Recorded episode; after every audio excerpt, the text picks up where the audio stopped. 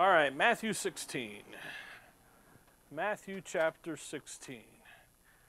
We're starting in here, verse number 1.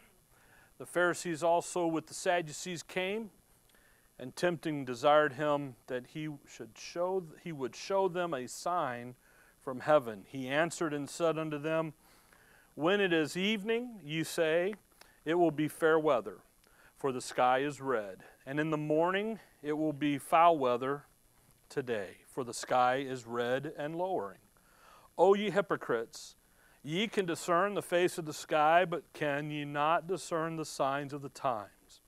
A wicked and adulterous generation seeketh after a sign, and there shall no sign be given unto it, excuse me, but the sign of the prophet Jonas, and he left them and departed. Now, you'll notice what's going on here. We've, he, he, he's basically bawling them out, and then he walked away from them. and uh, what you have here is a picture of the unbelief in the nation of Israel. You have the unbelief there, and then you have the judgment of God on Israel because of their unbelief. He walked away from them, he departed from them. And uh, he departed from them. They've rejected him, they're rebellious, they've been against him. And when you see here, verse 1, the Pharisees also with the Sadducees, now you see the whole of it, not just one group, but now we've got the two, two of, the, of the major groups. Now, again, going through Matthew, we've been, we've been booking through Matthew here pretty good. Matthew doesn't put things in chronological order, okay?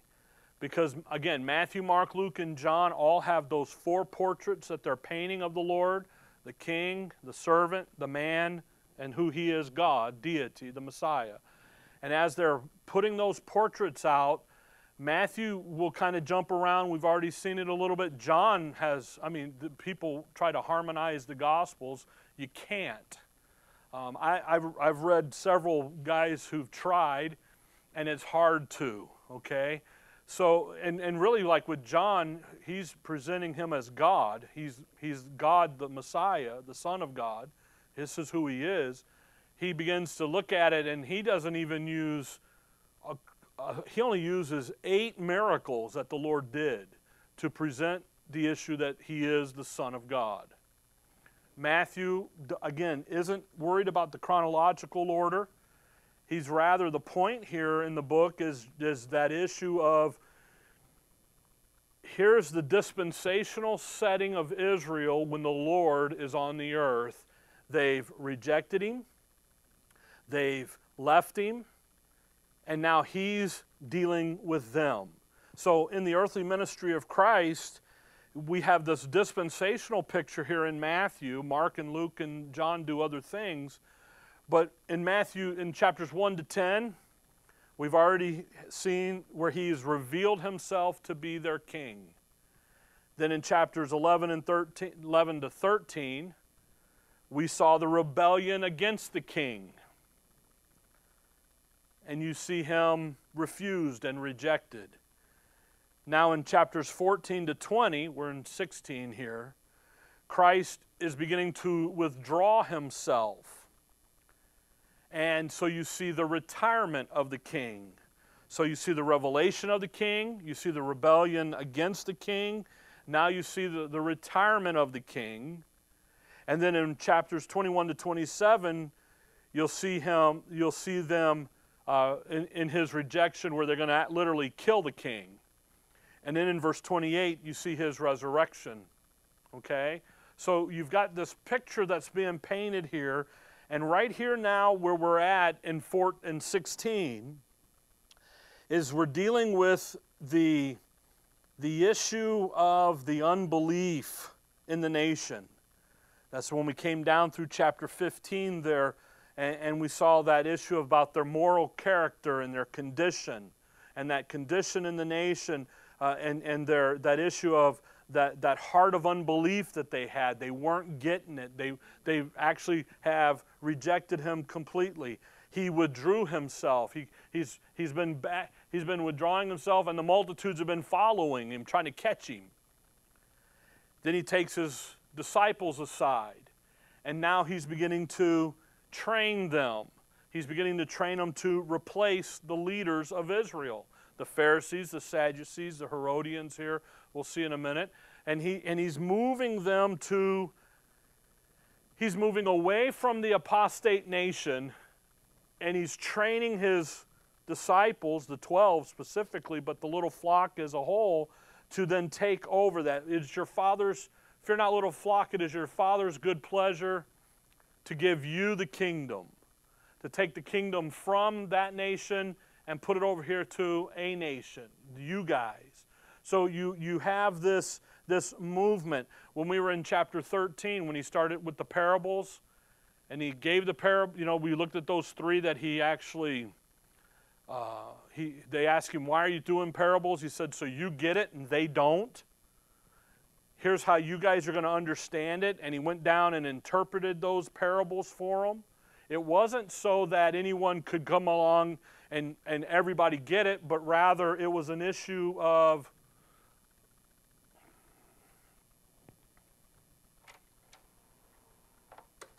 all right, I heard the keys. it was rather an issue of the little flock getting it and not that apostate nation. Here in Matthew 16, he's again backing away from the nation again and getting those apostles training. He, he's abandoning Israel. And he does it in the person of their leaders. Okay? Israel is a commonwealth. And as, a, as the leaders of the commonwealth go, then the people go. It, the leadership of Israel, the elders, he, he looks at Nicodemus and he says, Aren't you a master in, of Israel? And don't you know this stuff? Because Israel's leaders from the very beginning are the ones that are be, to be teaching the nation the, the, the, the Word of God. Okay? So he's leaving that apostate, he's abandoning Israel in the, in, again, in the person of their leaders, and yet at the same time, he's developing the new leadership, the new, the guys who are going to take over, the 12 apostles and the little flock verse 5, 16 5. And when his disciples were come together, I'm sorry, were come to the other side, they had forgotten to take bread. Now he's going to go on and now he's going to begin to instruct his disciples. They've come to him, he's been training them, he's been teaching them. And really, the rest of the passage on down through here is going to be him teaching uh, the disciples and to take the place of the, the nation as they have rejected him. But notice verse 1 the Pharisees and also with the Sadducees. The Pharisees and the Sadducees come. They come tempting, desiring him that he would show them a sign from heaven. It's interesting. The Pharisees and the Sadducees hate each other, they don't like each other. But yet, when it comes to withstanding against the Word of God and against what God's doing, they, now they've come together.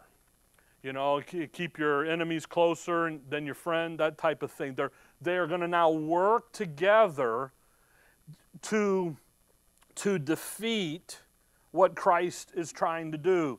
They, they, will, they, they don't like each other, they oppose each other, they, they have completely opposite views of each other, and yet they're going to come together now and they're going to begin to work and they're going to begin to, to work together to trip him up, to get him, and ultimately to kill him. And that's what they're going to do. Now, the, Phadduce, the Phadducees, the, Sag, the Pharisees, well, I'm trying to read my writing quickly here. The Pharisees are alm giving, they're tithing, they're righteous, they're fasting, they're praying, orthodox, long robed fellows that are called Father, they, who believe in angels and spirits and in literal resurrection. I'd say that. What are they? They, they have a, they, they, they're all, everywhere.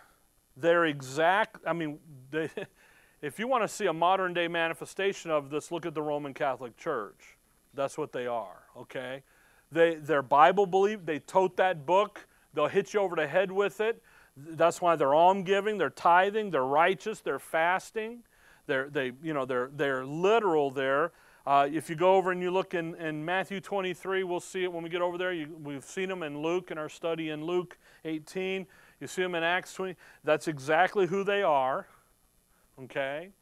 The Sadducees, on the other hand, they are also alm giving, alms giving, tithing, righteous, fasting, praying, but they're the liberal. They're the skeptic. They do not believe in angels. They do not believe in spirits. They do not believe in a literal resurrection. they actually do, they, they, they're liberals. The Pharisees are fundamentalist, uh, conservative, if you will. The, but the Sadducees are very liberal in their thinking.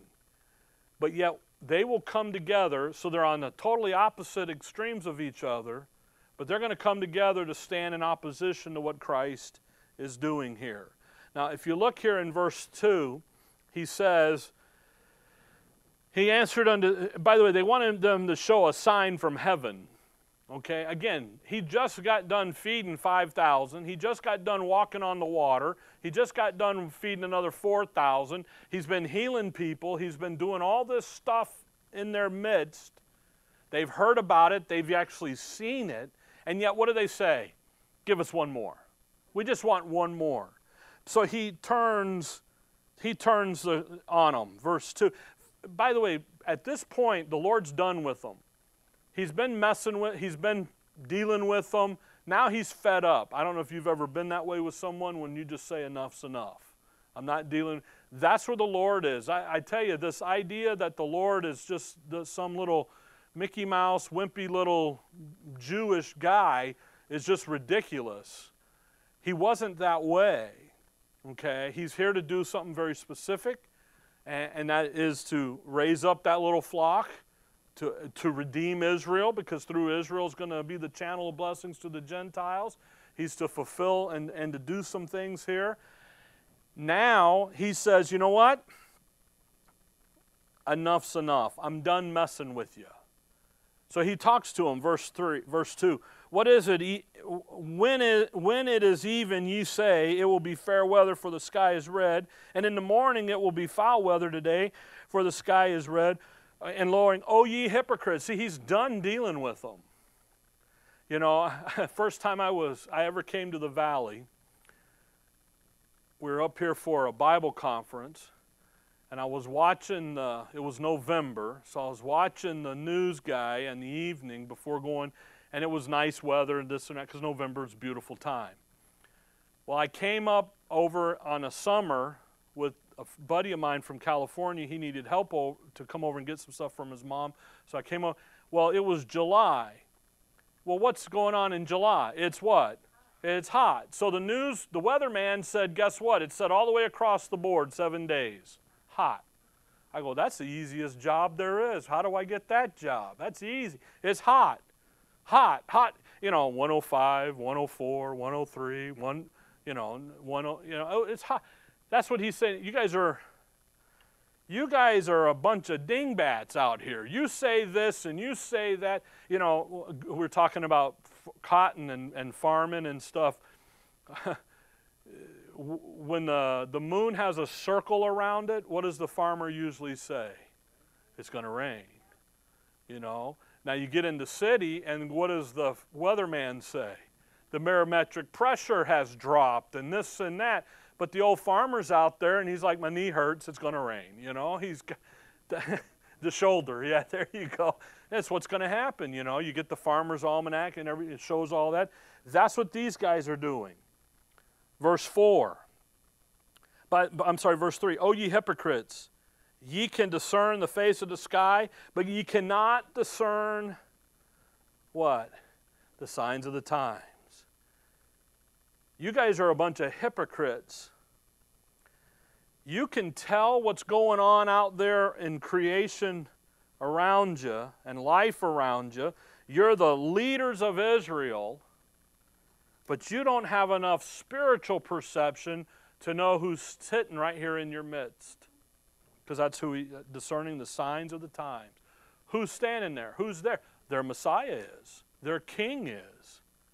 And they completely miss it. They are spiritually blinded. That's what's going on here. Verse 4 is a rebuke. A wicked and adulterous generation seeketh after a sign.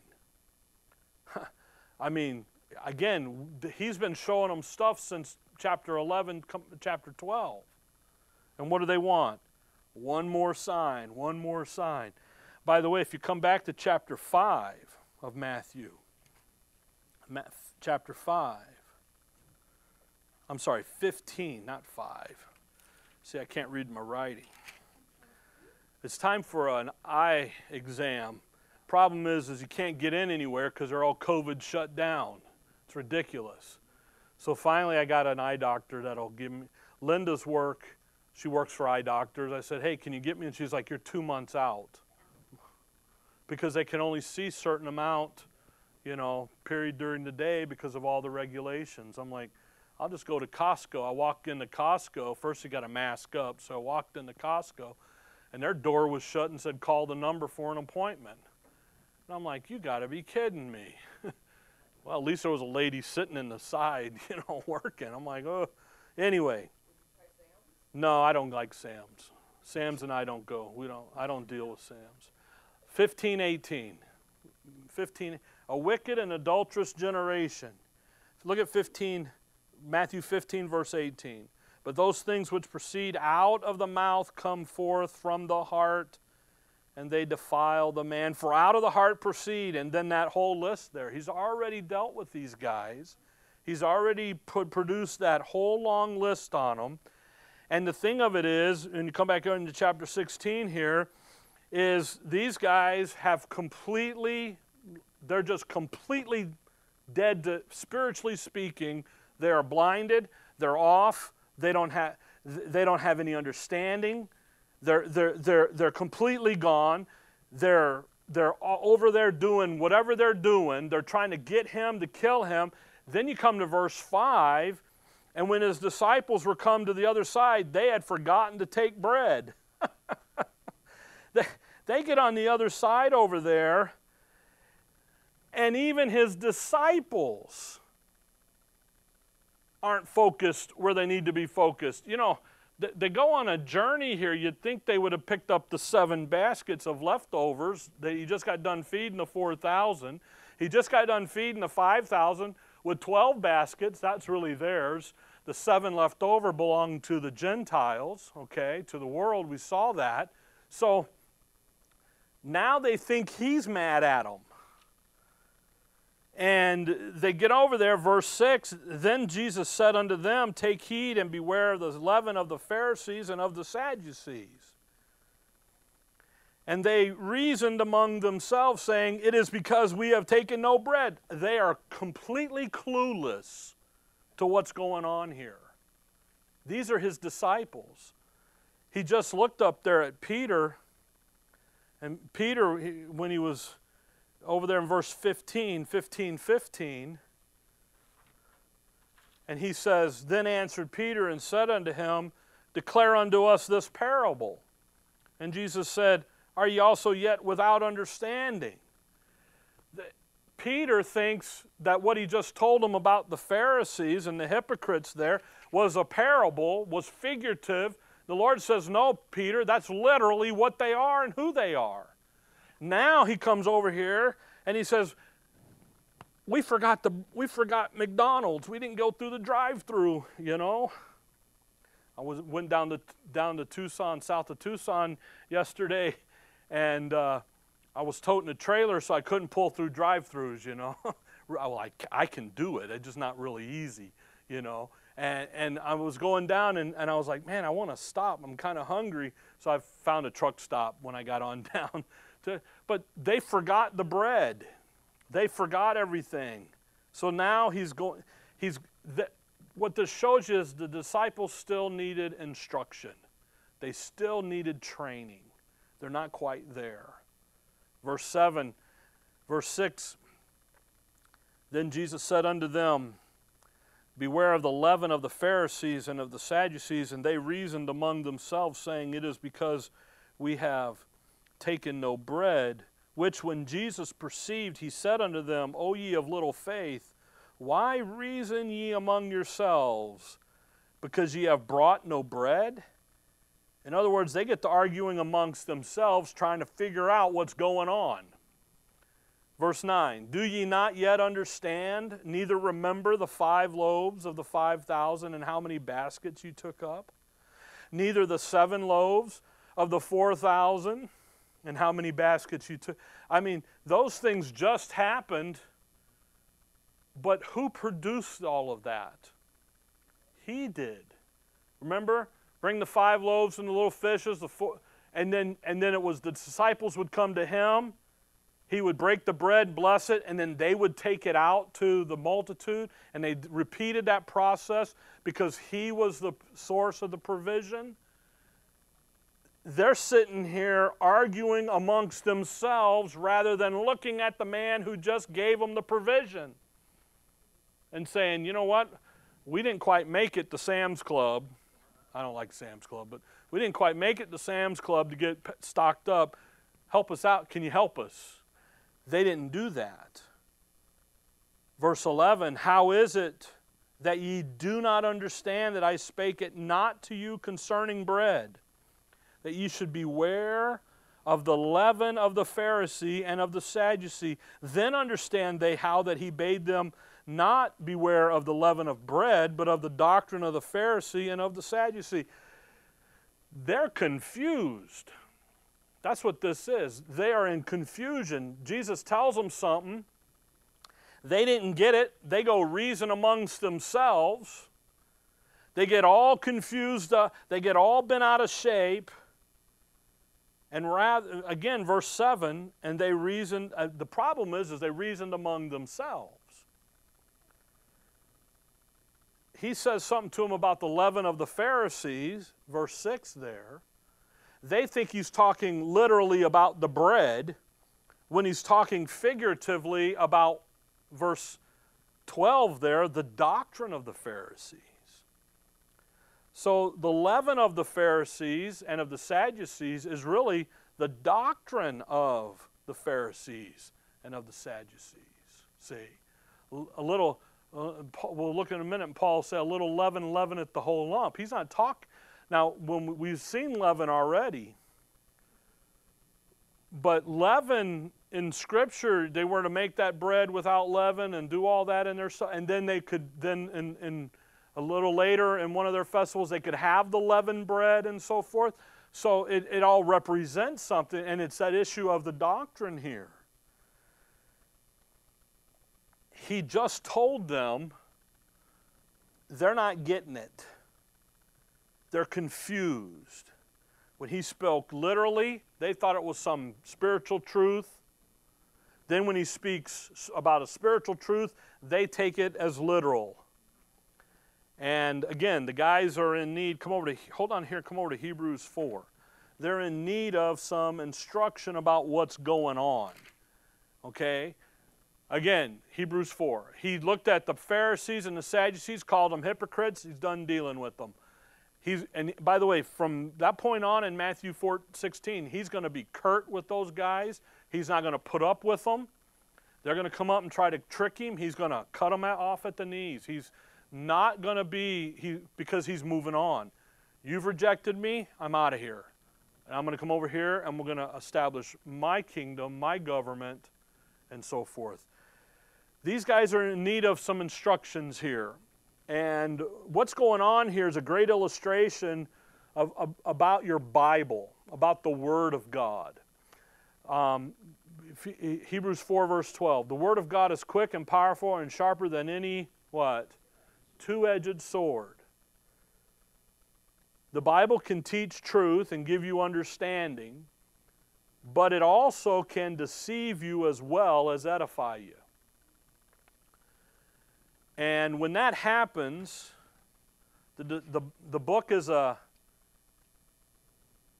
It's quicker than any two edged sword, piercing even to the dividing asunder of the soul and spirit and of the joints and marrow, and is a discerner of the thoughts and intents of your heart. And when you come to the book with a hard attitude of trying to figure something out honestly, being honest with the word, then guess what it's going to do for you? It's going to teach you. But if you come out with a, with a hard attitude of looking for deception and twisting, and this, we're going to look Sunday about the faith of Christ, the faith of Jesus Christ, and that faith of and faith in. And what happens is, is people play the Greek game with that. And when they do that, it's real quickly, and the word quickly cuts that stuff down. But what happens is, is that's because they came with the heart of deceit. They're looking to, for a twist so they can produce and promote a theology. Come back to over there to Matthew 16. So when you when you come to it with unbelief, it'll give you what it's look, you're looking for. But at the same token, it's going to give you enough rope to hang yourself, is what it'll do. When we, when we look back over where the Lord has brothers and sisters, half brothers, half sisters, you know, we looked at that in the past. There's a little verse over in Psalms that they haven't found where it talks about his brother, brothers and so forth, and, and his siblings and everything. See, they haven't found that verse yet. I'm sure they have by now, but because we keep, if we keep talking about it, they will, you know, right? but the thing is, is they just twist that stuff up because there's a theology in it. What these guys knew, Matthew 16 here, what they need is they need some more instruction. The issue here in all of this is, is their heart before the Lord. And that's really true in every age. It's not just in Israel here, but it's also for you and I today. These guys are having a little problem with that. So he's going to instruct them. Matthew 16, verse 7. They reasoned among themselves, saying, they should have started with Christ instead of themselves. So they started with wrong reasoning. And by the way, wrong reasoning is always where man begins. And when you operate in your viewpoint, just as these guys are doing, then usually the solutions are tr- hard to find and you end up going in the wrong direction. So, here, as he begins to do, deal with that, verse 8, and when Jesus perceived he said unto them, O ye of little faith. It's interesting. He just told the, that Hebrew, that Greek woman, the Syrophoenician woman over there, what great faith you have. He turns right here to his followers and says, What little faith you have. She's operating, functioning purely on what the Abrahamic covenant has told her, learned. She's, she knows where the position she's to be in under the table, the dogs. And these guys are struggling, going, "Oh man, he's worried we didn't get we didn't bring a basket of food with us." They're not getting it. There's a disconnect here. So he says in verse 8 there, Oh, you have little faith, why reason ye among yourselves because ye have brought no bread? You guys are worried about not having bread. And, and, and again, all they had to do was say, Lord, we, don't, we forgot the baskets. And he'd have said, That's okay. Here, and they would have been there because of who he is as their provider, as their Messiah. So, what does he do? Verse 9 and 10. He reminds them of that. Don't you remember the 5,000 and the low, how many baskets you took? Verse 10. The seven loaves of the 4,000. How he, he's reminding them there about what he just did in front of them. I just fed 5,000 and 4,000, you guys were there. What are you guys worried about?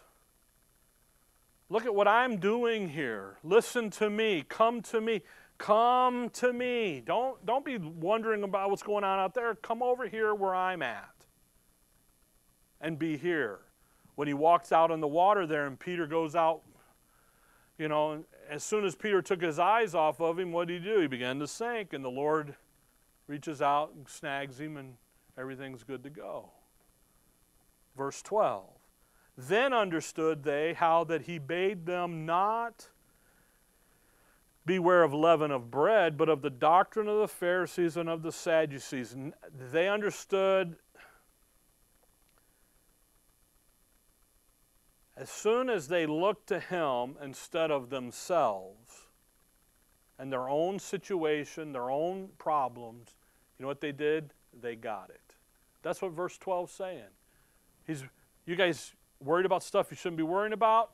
This is what I was talking about. They're like, oh, okay, we got it. The issue there of the leaven, of the doctrine of the Pharisees. When you talk here about leaven and, and so forth, the leaven is defined for you there in the end of verse 12, but of the doctrine of the Pharisees and of the Sadducees. And again, we've talked about leaven in the past. It's, it's the issue of evil doctrine. That's what we're talking about. Come over to Luke 12. And, and, and, and really, what, what's happening here is the, the fact that really this whole section here uh, in, in Matthew is he's warning these disciples about the devices, Luke chapter 12, that the adversary is going to use against the truth. And we've seen that time after time where he'll talk here about this and then he'll run way over here. He's going to do it in a minute down here when he asks Peter, Who do the people say? And he brings up Jeremiah. And you kind of, I don't know if you've ever wondered why he brought up Jeremiah. Well, there's a reason, okay? But he's used this stuff all along here in Matthew where he says, Hey, beware of the doctrine of the Pharisees because out there in the future, you're going to need to know about this stuff.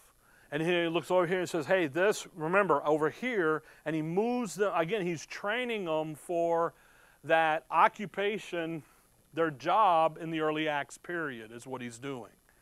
Um, if you look here in Luke 12, when you talk about the doctrine of the Pharisees and then the doctrine of the Sadducees, that little flock, especially the leadership, need to be equipped against these things. So they need to understand what he's talking about 12:1. Luke 12 verse 1. In the meantime, when they were gathered together, an innumerable multitude of people, insomuch that they trode one upon another, he began to say unto his disciples, first of all, Beware ye of the leaven of the Pharisees, which is what? Hypocrisy. So, what is the doctrine of the Pharisees? Hypocrisy. For there is nothing covered that shall be revealed, neither hid that shall be known. Hypocrisy, the issue of false living, living a lie. That's hypocrisy, being a hypocrite. That's why he calls them, O ye hypocrites. False living is the leaven of the Pharisees. the Pharisees, they, they, they, they had, Paul over there tells Timothy, they have a form of godliness and denying the power thereof. Formalism, that's what it is. The Pharisees is that outward show of religion, of all the almsgiving, the tithing, the righteous, the praying, the fasting, the orthodox, the religious titles, all of that stuff that they had, but they had no heart. Okay? He calls them a white sepulchre and dead man bones inside. That's the issue. That's the RJ version, okay? Again, you guys look real good outside. You smell right, you sound right, you taste right. But inside, you're nothing but a pile of dead man's bones. That's the leaven of the Pharisees. Simply, it's just formalism, that outward thing. Okay? Now come back over to Matthew 22. Here's the leaven of the Sadducees. Matthew 22. When the Lord lays this on these guys, He doesn't leave them just, what does that mean? He's, he's teaching them. Matthew 22, 23.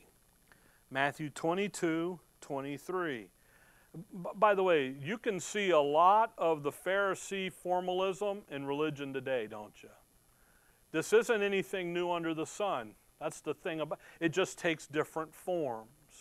That's why when we've studied the issue of Baal worship, start back there in Cain in Genesis 3, run all the way down through, I'm not Genesis 3, Genesis 4, you see that issue of Baal worship, and they got the father, the father titles. They've got the long robes. They got all this stuff, and everybody goes, "Oh, Roman Catholic." No, that stuff's been going on since day day eight.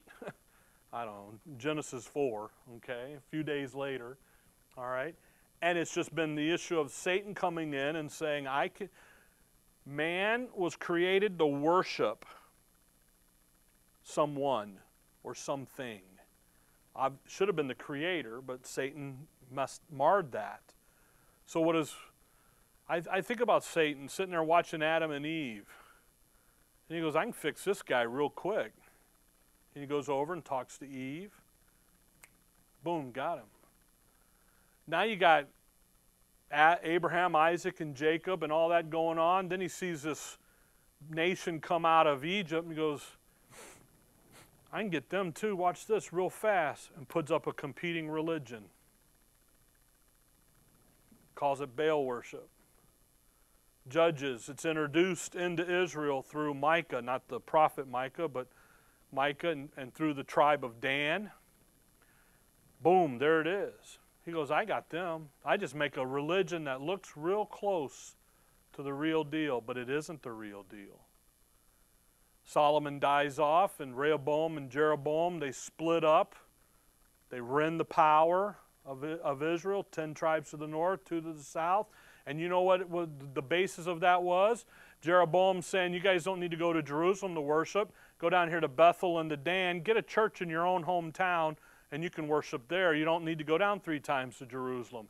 And what literally Samaria, that's the northern ten tribes did, was they rejected the authority that God had placed in Jerusalem. So we're not going down there. That's why the Lord tells his 12, don't go to the Gentiles and don't go to the Samaritans. You only sit here. We got to get Jerusalem fixed first. Then we'll go. You follow that? That's all he's doing here. We just put a little religion in there. So then you and I come along and he goes, I can fix the body of Christ too. I know I can't get them out of Christ, but I'll just throw up a competing viewpoint. And we'll call it a legalism mixed in with grace and we'll get you over here thinking you can do whatever you want and you and you see Paul talk about we'll use fancy words and Colossians 2 is wonderful four four point attack there that he displays and we just get you real quick. You got Matthew 22 now, right? All right, verse 23. All that was just to get you so you could get there. Verse 23. The same day came to him the Sadducees, which say that there is no resurrection, and ask him, saying, Master, Moses said, If a man die having no children, his brother shall marry his wife and raise up seed unto his brother. Now, the Sadducees say that there are people that don't believe. Okay? And again, these guys are, you, you used to call them modernists. Today they're liberals. They're materialist. Look at what they don't believe in in verse 23 that there is no what? Resurrection they believe in materialistic humanism. They believe that it is man that is all, and that he's the issue, and that's all that there is, and that's what we focus on. And I'll be honest with you, that is just what liberalism is, period, no matter whether it's religion or politics or any of it. We got a bunch of liberals running around today, and what do they say? Man is the he's the top guy. And what man says is what we're going to do. And it's going to be man that's going to be able to pull himself up. And it's going to be man that's going to fix his own and be his own goal and his own everything. And uh, he's going to fix everything. And we don't need God. We're just going to do it our way. That's, a, that's what the Sadducees, and again, if you, I, I, I, I it was interesting we were talking one time, this is years ago, and if you take the word conservatism and liberalism and look them up in the dictionary, politically they are opposite of each other. A conservative politically is a liberal according to the definition in the dictionary. And a liberal is a conservative according to the definition in the dictionary. but politically they, you know, do all this with it. But what is a liberal at heart? Man's God. He'll take care of himself. He is the basis of everything. He's the one that's going to do it. Now, if you ever want to remember what the Sadducee believes, it's there in verse 23.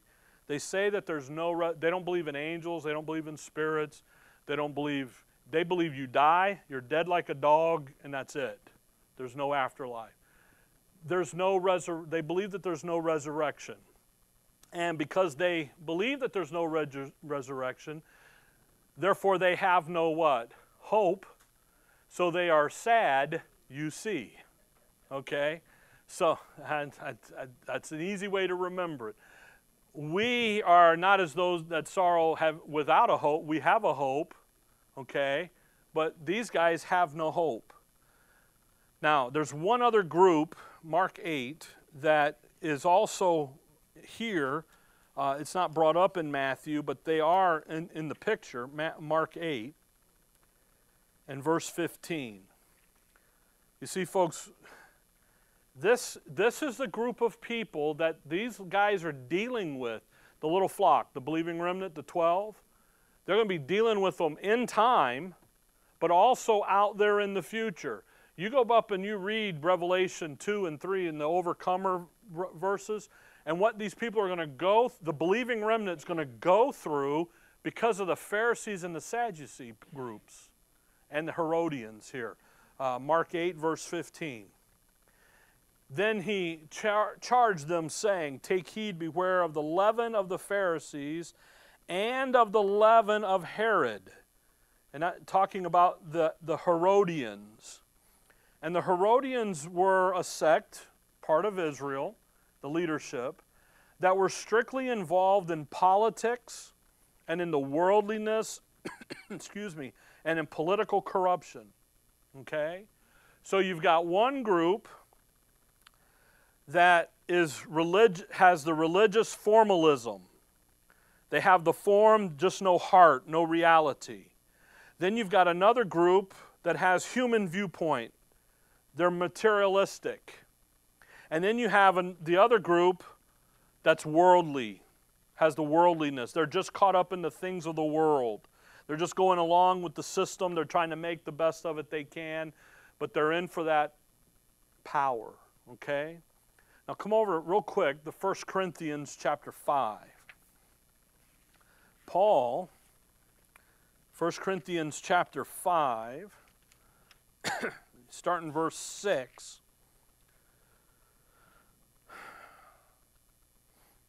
1 Corinthians 5, verse 6 Your glorying is not good. Know ye not that a little leaven leaveneth the whole lump?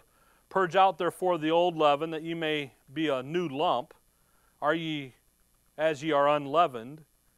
For even Christ our Passover is sacrificed. Therefore, let us keep the feast not with old leaven, neither with the leaven of malice and wickedness, but with the unleavened bread of sincerity and truth.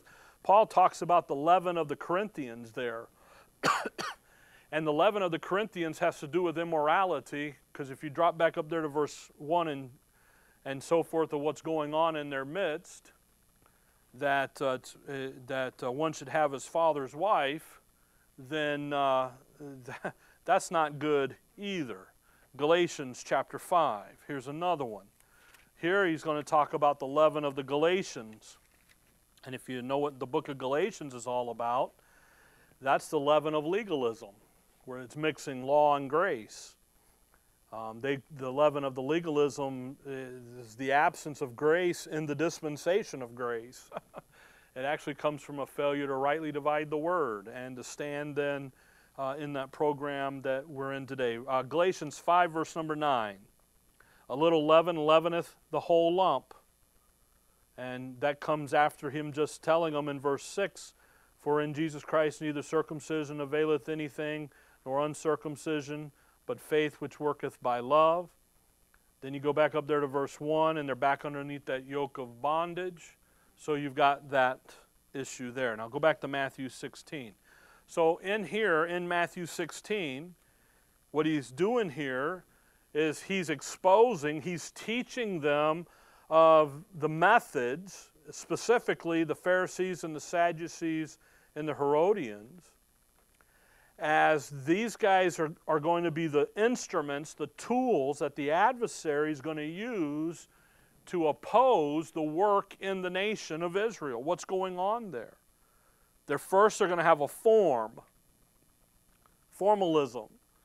All, they have all the forms of religion, the sacrifices, the activity, and all of that, but no heart, just the tradition. And it's exactly what they're doing.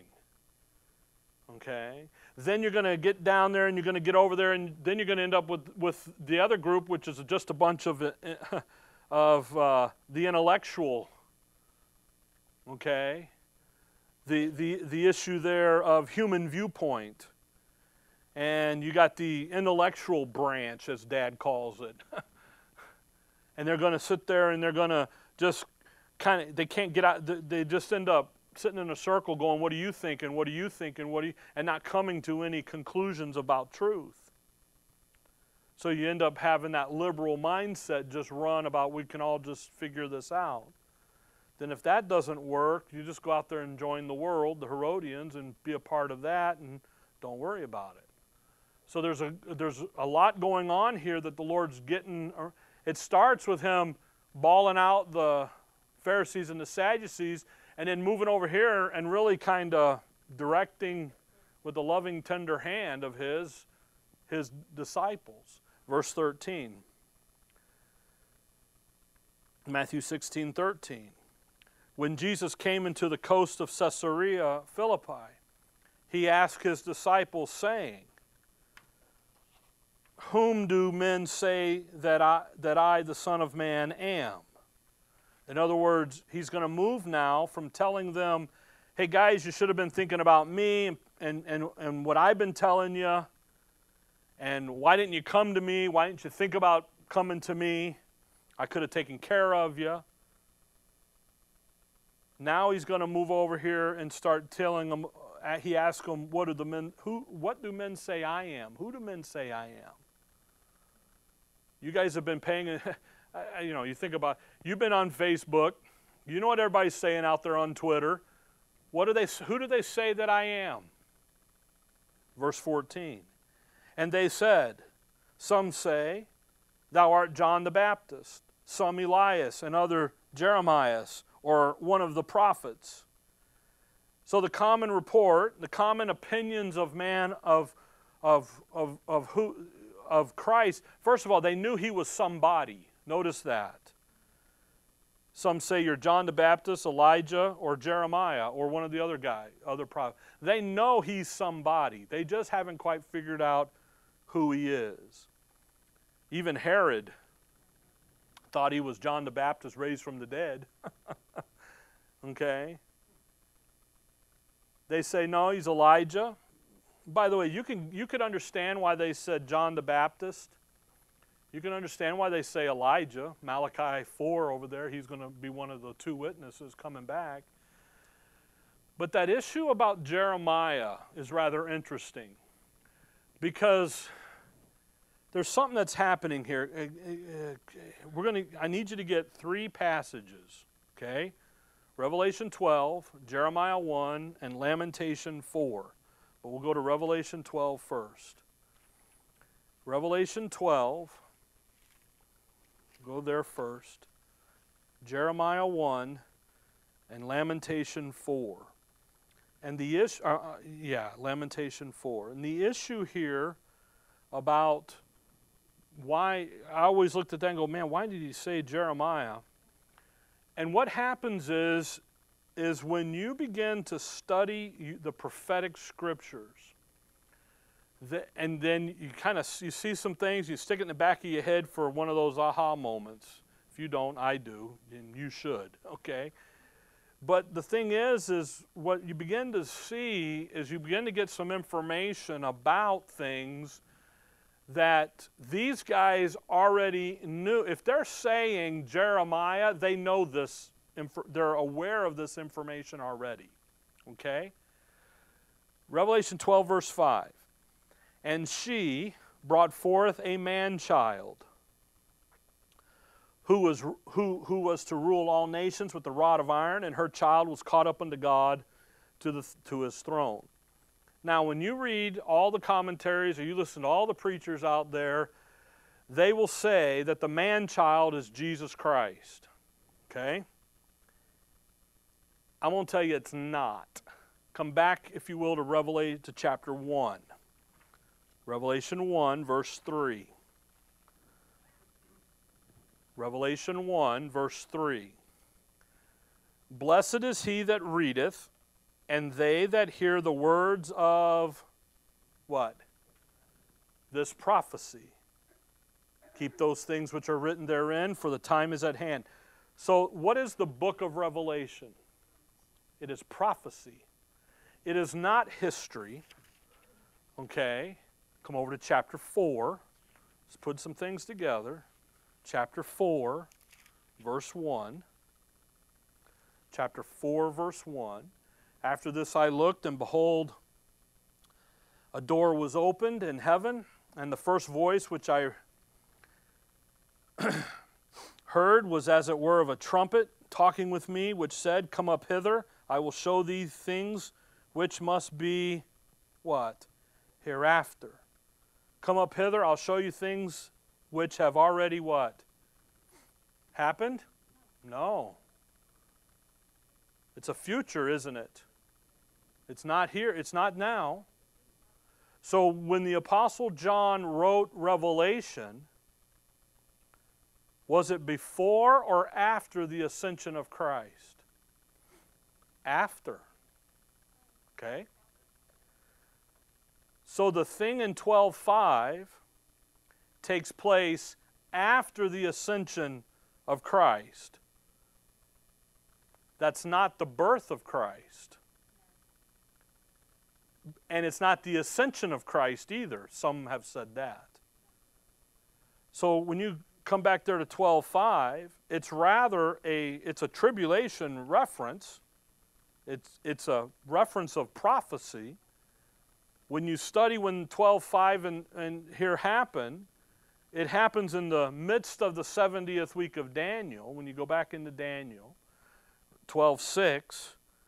And the woman fled into the wilderness, which she hath a place prepared of God, that they should feed her there a thousand two hundred and three score days. That's one thousand two hundred and sixty days. That's the back half of the trip of the 70th week. There was a war in heaven. Michael and his angels fought against the dragon, and the dragon fought and his angels. So that is talking about the last half of the tribulation, that last three and a half years in verse 6. But this man child is caught up in the middle of the tribulation. Now, that man child issue is a very interesting issue. Uh, we've kind of had conversations about that. But what I want you to notice, come back to Jeremiah 1. Because they, again, they, they say it's Christ and they go on and on, but they never pay attention to the prophets and to the Old Testament. Because what happens is, is Jeremiah is going to talk about the man child. He's actually literally a type of that man child. Look at Jeremiah 1, verse 4. Then the word of the Lord came, I'm sorry, the word of the Lord came unto me, saying, before I formed thee in the belly, I knew thee, and before thou comest forth out of the womb, I sanctified thee, and I ordained thee a prophet unto the nations. You go down later in Jeremiah, and he's the Lord sends him out to the nation to tell him about the judgment of God coming on him. Verse 6 Then said I, Ah, oh, Lord God, behold, I cannot speak, for I am a what? A child. Now, is he a child or is he a man? He's a grown man, but so what is he? He's a man child. Okay? Come over to Lamentation 4. Hold on, we'll, just, we'll get there, put this together. Lamentation 4. Lamentation 4, verse 19. By the way, who wrote Lamentation? Do you know? Jeremiah did. Okay? Trick question. Not really. Lamentation 4:19 Our persecutors are swifter than the eagles of heaven. They pursued us upon the mountains. They laid wait for us in the wilderness. All of that compares to what happens to that little flock in Revelation 12. So where are we talking about here? Revelation the that tribulation time period. Okay? Verse 20. The breath of our nostrils, the anointed of the Lord. Do you remember what the word anointed means? Christ. Anointed, we'll see it in just a minute in John 1. Christ, Messiah, was taken in their pits, of whom we said, Under his shadow we shall live among the heathen. Rejoice and be glad, O daughter of Edom, that dwellest in the land of Uz. The cup also shall pass through unto thee. Thou shalt be drunken and shalt make thyself naked. Rejoice and be glad, O daughter. That isn't Christ. That's somebody out there in the tribulation, that believing remnant in the tribulation, who leads those people into that tribulation, and they are called a man child. Verse 21, notice it carefully. Do you remember who lives in the land who lived in the land of Uz? Come over to Job chapter 1.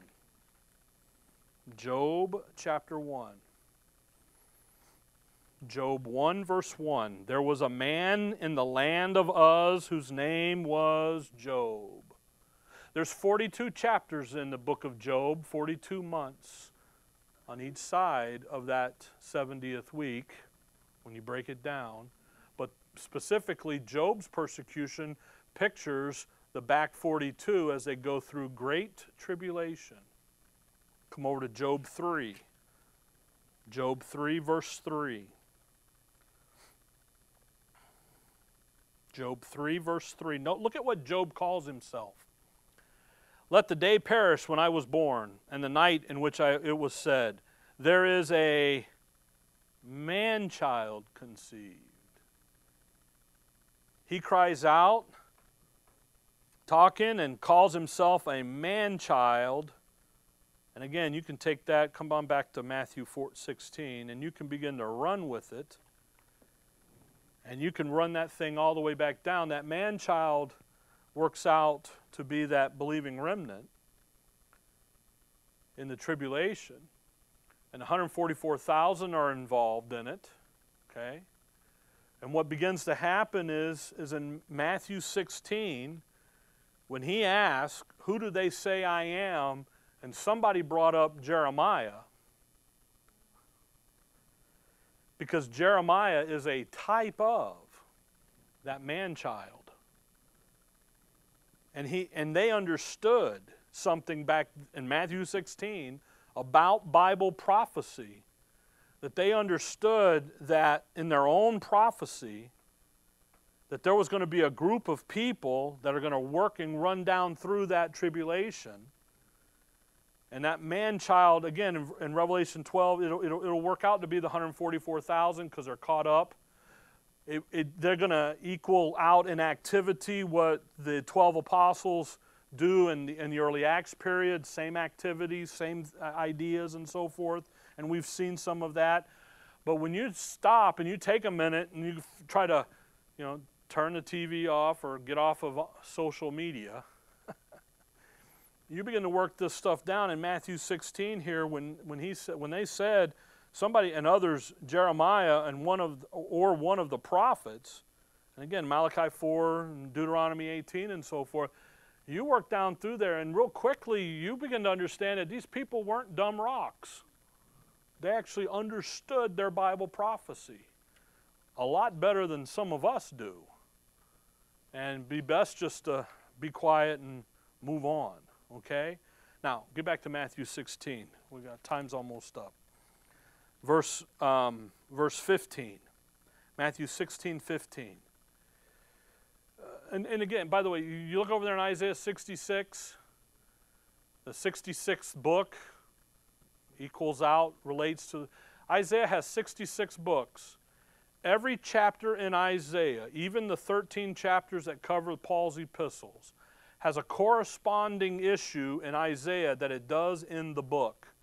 Now, with Paul's epistles, Romans to Philemon, they were kept secret. All that information's kept secret till Paul. But you can read through those chapters that correspond with Romans, and you'll see God's grace to the nation of Israel. You'll see God's mercy. You'll see all these things that when you go read like Romans, you go, wow, how, how does that happen? Because you'll see the spirit of it, you'll see the flavor. Well, how did it happen? You had a divine author. That's how it happened. In the 66th chapter, it corresponds with the book of the Revelation. Verse number 7 there, it, says, Before she travailed, she brought forth. Before her pain came, she was delivered of a man child. That's going to correspond out there in the Revelation. What's happened, that nation, that 144,000, births that 144,000, they go out and duplicate what the early Acts period was, just out in a future of us time frame. Anyway, you work that through, okay? Give you something to think about. I've always thought, wondered what Jeremiah was doing in the list. There's a reason. It, it goes back to that issue. Again, he's training them, teaching them about the coming tribulation time. You're going to have to deal with the adversary. He's going to use the Pharisees and the Sadducees and the Herodians. He's going to use all of this to get you guys down, but don't get down. Understand what's going on, get through it. Now, they have no clue about the interruption coming. okay? These guys are preparing to go through. You read Acts, the first seven chapters. They have no clue Paul's coming. They have no understanding of that. They're clicking along like just as if the tribulation is right coming down the pipe. And actually, when Stephen looks and sees the Lord standing, that's prophetically right where it should be. It's time for him to come back and pour out wrath. That's why you read in chapter 8 when Philip goes to the Ethiopian, the Gentiles are ready to hear the, the word. He goes to the Samaritans, they're ready to hear the word, but Jerusalem has nobody in it but the apostles. Jerusalem is dark. So where is the so the second coming of the Lord Jesus Christ is going to be intensified upon Jerusalem to bring the light. Those two witnesses, Moses and Elijah, they're going to work in Jerusalem. That's where they work. They're going to, boom, there it is. Anyway, 1615. He saith unto them, But whom say ye that I am? So let's get out of public opinion now and let's find out what you guys think. Simon Peter answered and said, Thou art the Christ, the Son of the living God. he don't Peter, oh Pete, don't miss a beat. He steps right up. Well, I know who you are. You're the Christ, the Son of the living God. Verse 17, and Jesus answered and said unto him, Blessed art thou, Simon Barjona, for flesh and blood hath not revealed it unto thee, but my Father which is in heaven. Now, if you got a direct revelation from the Father, which Peter did, you have no hesitation to say who he is. You're not going to worry about it, okay? Notice what Peter said there in verse Oh man, I'm just trying to see if we want to keep going or just we'll pick up here next time because this is critical. This is a critical passage right here. Um, Peter says, uh, come over to John 1. Just, he says, uh, Thou art the Christ, the Son of the living God. The Lord asked him, Whom do men say that I, the Son of Man, am? Okay, verse 13. Then, he's, then Peter says, You're what? You're the Son of the living God. So the Son of Man and the Son of God are equal in the passage. That's got to catch that. They both are a reference to Israel's Messiah. Come look over at John 1. Just catch this and then we'll pick up here with this John 1 verse 41. John 1 41. he findeth he first findeth his own brother Simon and said unto him, We have found the Messiah, which is being interpreted the Christ. How do you know the word in Messiah and Christ mean the same thing? Great Greek lesson right here. The verse says it in English. I didn't need the Greek. it's right here. All right? It's very fascinating. Messiah, you go back to Psalms 2, anointed one. You look at that passage in Acts 4 where it's cross referenced, and he's called Christ. Okay? Verse 42 And he uh, brought him to Jesus, and when Jesus beheld him, he said, Thou art Simon, the son of Jonah. Thou shalt be called Cephas, which is being interpreted a stone. Now, back in Matthew 16, hold on to John 1, he just said to, to, to Peter in Matthew 16, 17, Blessed art thou, Simon Bar Jonah.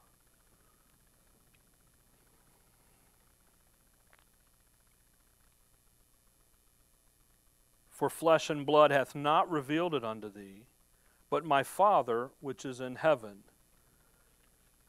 John 1, he changed his name to Cephas. And what did Cephas mean? A stone. 1617, your, your, your name is Bar Jonah. Okay, Bar. Then in verse 18, and I say unto thee that thou art Peter, and upon this rock I will build my. So you got a lot going on here. I, am really debating how far I, to go with you. okay? Because I, I think we'll just pause here and we'll pick up next time because we're, you know, it's 10 after 8. Yeah, she's going to sleep on me over here. what you have here is you have Simon, that issue of Bar Jonah, okay? The, the, the issue of the son of Jonas, Jonah, that's what 142 called him, okay? Simon in the flesh, the son of Jonah. When you are in the flesh, you can't call, he didn't call him the son of the living God in his flesh. He calls him the son of the living God because the Father revealed that to him. Verse back in Matthew 16, 17. For the flesh and blood hath not revealed it unto you. By the way, you remember somebody else that the flesh and blood didn't reveal to? Paul. You go read Galatians 2, Galatians 1, where he says, Hey, I got this right. And I didn't get it from man. I received it. I received it right from the Lord. Okay, the revelation. So, same idea. Okay? All right, let's pick up in these verses here next time because, again, uh, my mind, I'm just, you notice I struggle, kind of struggle here a little bit because there's so much going on here. I want to unpack it right for us. Because when you notice, he says, Upon this rock, thou art Peter, and upon this rock I will. That rock is Christ. We'll look at that. But notice it says, Upon this upon the statement of Peter that you are the Christ, the Son of the living God, there's the rock. Upon that statement, I'm going to build my, my church. The Lord's going to build his church. It's not Roman Catholicism, okay? So, upon this, upon the statement there in verse 16 of him, Thou art the Christ, the Son of, Thou art the Christ. We're going to, we'll go back in Deuteronomy where he talks about their rock and your rock. Okay, capital R, little r, all of that. When he says, upon this rock, again, he's reaching back up to what he just said and declared to him. In that revelation that's coming out of, coming from the Father. And we'll talk about all that next time, okay? Just kind of catch what's going on. He's, he's done with dealing with Israel, the leaders. Now he's teaching that little flock the 12 apostles, okay, getting them ready. Because in verse 21, Matthew 16, From that time forth began Jesus to show unto his, de- unto his disciples how he's got to go up to Jerusalem and be killed. He hadn't said a word about going to Calvary yet. And now, right after this interaction with Peter, and the establishment of his church is going to be on that little flock and, and the kingdom church and so forth. Verse 19, he's going to give them the kings of kings the keys to the kingdom of heaven. By the way, you're the body. We don't have key. There's no keys to the body. You're the body. We got keys. That kingdom's got 12 gates around. You need a key to get in the gate. He's going to have the key. They'll have the keys to get in. So, got a lot of pictures, a lot of typology going on there. But you'll notice in verse 21, now he's going to go talk about having to be killed and, and raising from the dead the third day. So we have a whole shift that's going to happen here now because now Jesus is looking at educating the 12 apostles, a little flock, and then moving back down the coast, if you will, to Jerusalem to be delivered. And uh, he's going to do it, and it'll happen rather quickly. And for us, because we've spent so many years in Luke and in John, digging out the details, okay? All right. Dearly Father, we thank you for the evening, Lord. We thank you for the study. And above all, Lord, we thank you for who we are in your Son. And give you the praise and the glory for that. In your name we pray. Amen.